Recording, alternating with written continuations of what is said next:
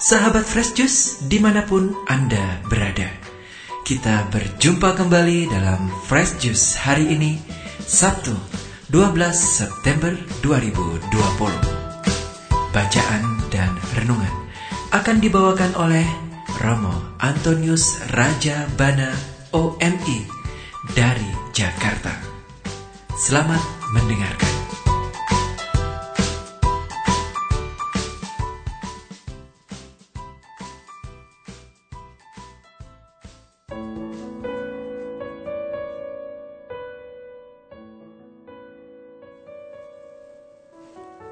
Para sahabat Fresh yang terkasih, jumpa lagi dengan saya Romo Antonius Raja Bana OMI dari Paroki Kalideres.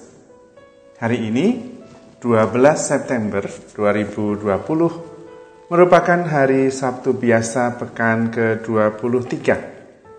Namun hari ini juga merupakan peringatan fakultatif nama Santa Perawan Maria yang tersuci pada hari ini, gereja mengajak kita untuk merenungkan Injil Lukas bab 6 ayat 43 sampai dengan 49. Mari kita mendengarkan Injil Tuhan.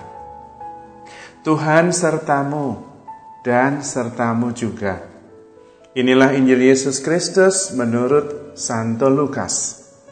Dimuliakanlah Tuhan. Yesus menyampaikan ajaran ini kepada murid-muridnya.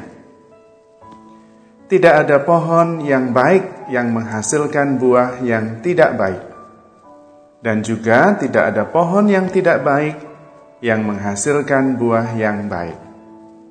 Sebab setiap pohon dikenal pada buahnya. Karena dari semak duri orang tidak memetik buah ara dan dari duri-duri tidak memetik buah anggur. Orang yang baik mengeluarkan barang yang baik dari perbendaharaan hatinya yang baik, dan orang yang jahat mengeluarkan barang yang jahat dari perbendaharaannya yang jahat. Karena yang diucapkan mulutnya meluap dari hatinya. Mengapa kamu berseru kepadaku, "Tuhan, Tuhan," padahal kamu tidak melakukan apa yang aku katakan.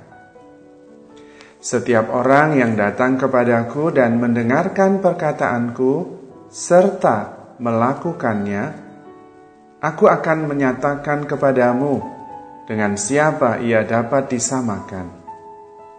Ia sama dengan seorang yang mendirikan rumah. Orang itu menggali dalam-dalam dan meletakkan dasarnya di atas batu. Ketika datang air bah dan banjir melanda rumah itu, rumah itu tidak dapat digoyahkan karena rumah itu kokoh dibangun.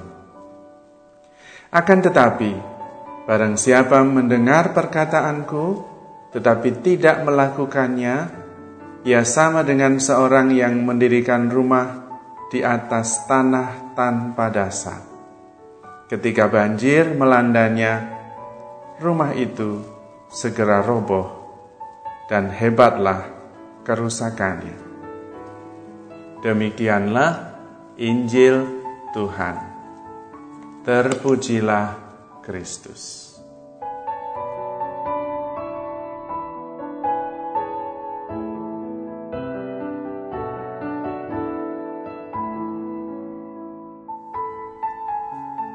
Para sahabat Fresh Juice yang terkasih, Tuhan Yesus ingin agar kita mendengarkan sabda Tuhan dan melaksanakannya.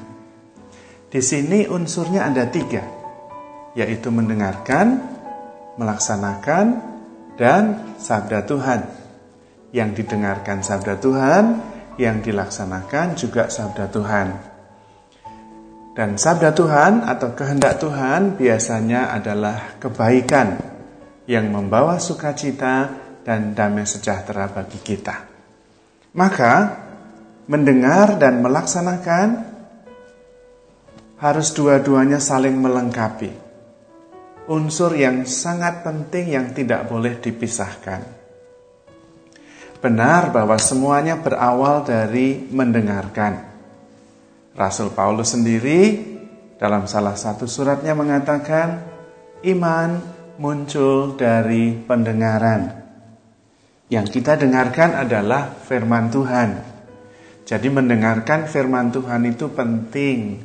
Membaca kitab suci itu penting.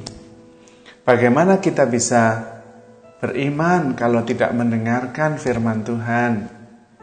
Bagaimana kita bisa melaksanakan firman Tuhan kalau kita tidak mendengarkannya terlebih dahulu? Namun, mendengarkan harus disempurnakan dengan melaksanakannya, yaitu melaksanakan firman Tuhan, apa yang diminta oleh Tuhan. Melaksanakan firman Tuhan merupakan wujud cinta kita kepada Tuhan. Karena saya mencintai Tuhan, maka saya melaksanakan apa yang diminta oleh Tuhan. Itulah wujud cinta saya. Tuhan meminta mengasihi, saya mengasihi karena saya mencintai Tuhan. Tuhan meminta saya mengampuni, saya mengampuni karena saya mencintai Tuhan. Tuhan meminta saya untuk sabar. Saya akan sabar karena Tuhan meminta saya untuk sabar dan karena saya mencintai Tuhan. Itulah antara mendengarkan dan melaksanakan firman Tuhan dan cinta kepada Tuhan tidak terpisahkan. Dan karena memang dari apa yang kita lakukan akan kelihatan apa yang ada di hati kita akan kelihatan cinta kita dari perbuatan-perbuatan kita. Dari apa yang kita lakukan, kelihatan apa yang ada di hati kita. Karena kita melakukan sesuatu atas dorongan gerakan hati. Perbuatan kita adalah buah-buah yang nyata dari apa yang ada di dalam diri kita.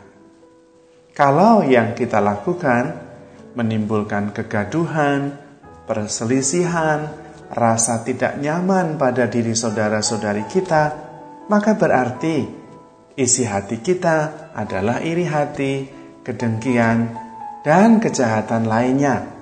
Dan itu pasti bukan dari Tuhan, bukan kehendak Tuhan. Tetapi kalau yang kita lakukan menumbuhkan rasa damai, rasa nyaman, kerukunan dalam diri saudara-saudari kita, maka berarti isi hati kita adalah damai sejahtera, persaudaraan, kasih, dan segala kebaikan yang lain. Dan itu pasti dari firman Tuhan. Kita tidak bisa memetik buah anggur dari semak duri. Kita juga tidak bisa mengatakan bahwa kita mendengarkan firman Tuhan kalau kita menghasilkan perselisihan, kegaduhan, dan perpecahan unsur melaksanakan firman Tuhan sangat penting dan menentukan. Jika buah-buah dari perbuatan kita tidak mencerminkan apa yang kita dengar dari firman Tuhan, maka kita adalah kelompok orang yang disebut oleh Yesus dengan orang-orang yang munafik. Orang yang berseru-seru Tuhan, Tuhan, tetapi tidak melaksanakan kehendak Tuhan. Tidak ada kesesuaian antara kata-kata dan perbuatan. Tidak ada kesesuaian antara iman dan apa yang kita laksanakan. Dari buah-buahnya lah kita bisa dikenali bahwa kita adalah murid Kristus. Dengan menghasilkan buah-buah kebaikan, kita memberi kesaksian akan iman kita yang kokoh. Kita seperti mendirikan rumah di atas dasar batu yang kokoh yang tidak mudah goyah oleh berbagai tantangan hidup. Semoga kita tidak hanya menjadi pendengar sabda, tetapi juga pelaksana sabda, sehingga kasih Yesus nyata dalam hidup kita. Orang melihat perbuatan kita yang baik dan memuliakan Tuhan, sehingga hidup kita menjadi kemuliaan bagi Tuhan.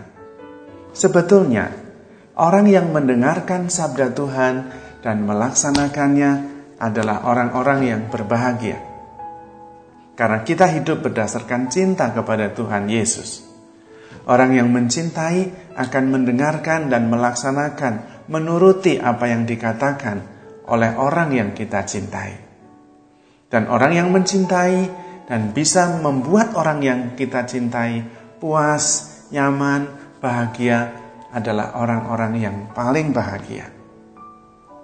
Maka pertanyaannya, Anda mau bahagia? Dengarkanlah firman Tuhan dan laksanakan hasilkanlah buah-buah kebaikan, maka Tuhan akan sangat berkenan kepada hidup kita dan kita akan berbahagia. Amin. Marilah kita mohon berkat Tuhan agar kita dapat mendengarkan sabda Tuhan dan tekun melaksanakannya sehingga hidup kita menjadi tanda kemuliaan bagi Tuhan. Tuhan sertamu dan sertamu juga. Semoga saudara sekalian, keluarga, dan masa depan saudara selalu dalam lindungan, bimbingan, dan berkat Allah Tritunggal Maha Kudus, Bapa, Putra, dan Roh Kudus. Amin. Sahabat Fresh Juice, kita baru saja mendengarkan Fresh Juice Sabtu 12 September 2020. Saya Yofi Setiawan beserta segenap tim Fresh Juice mengucapkan terima kasih kepada Romo Antonius Rajabana untuk renungannya pada hari ini. Sampai berjumpa kembali dalam Fresh Juice edisi selanjutnya.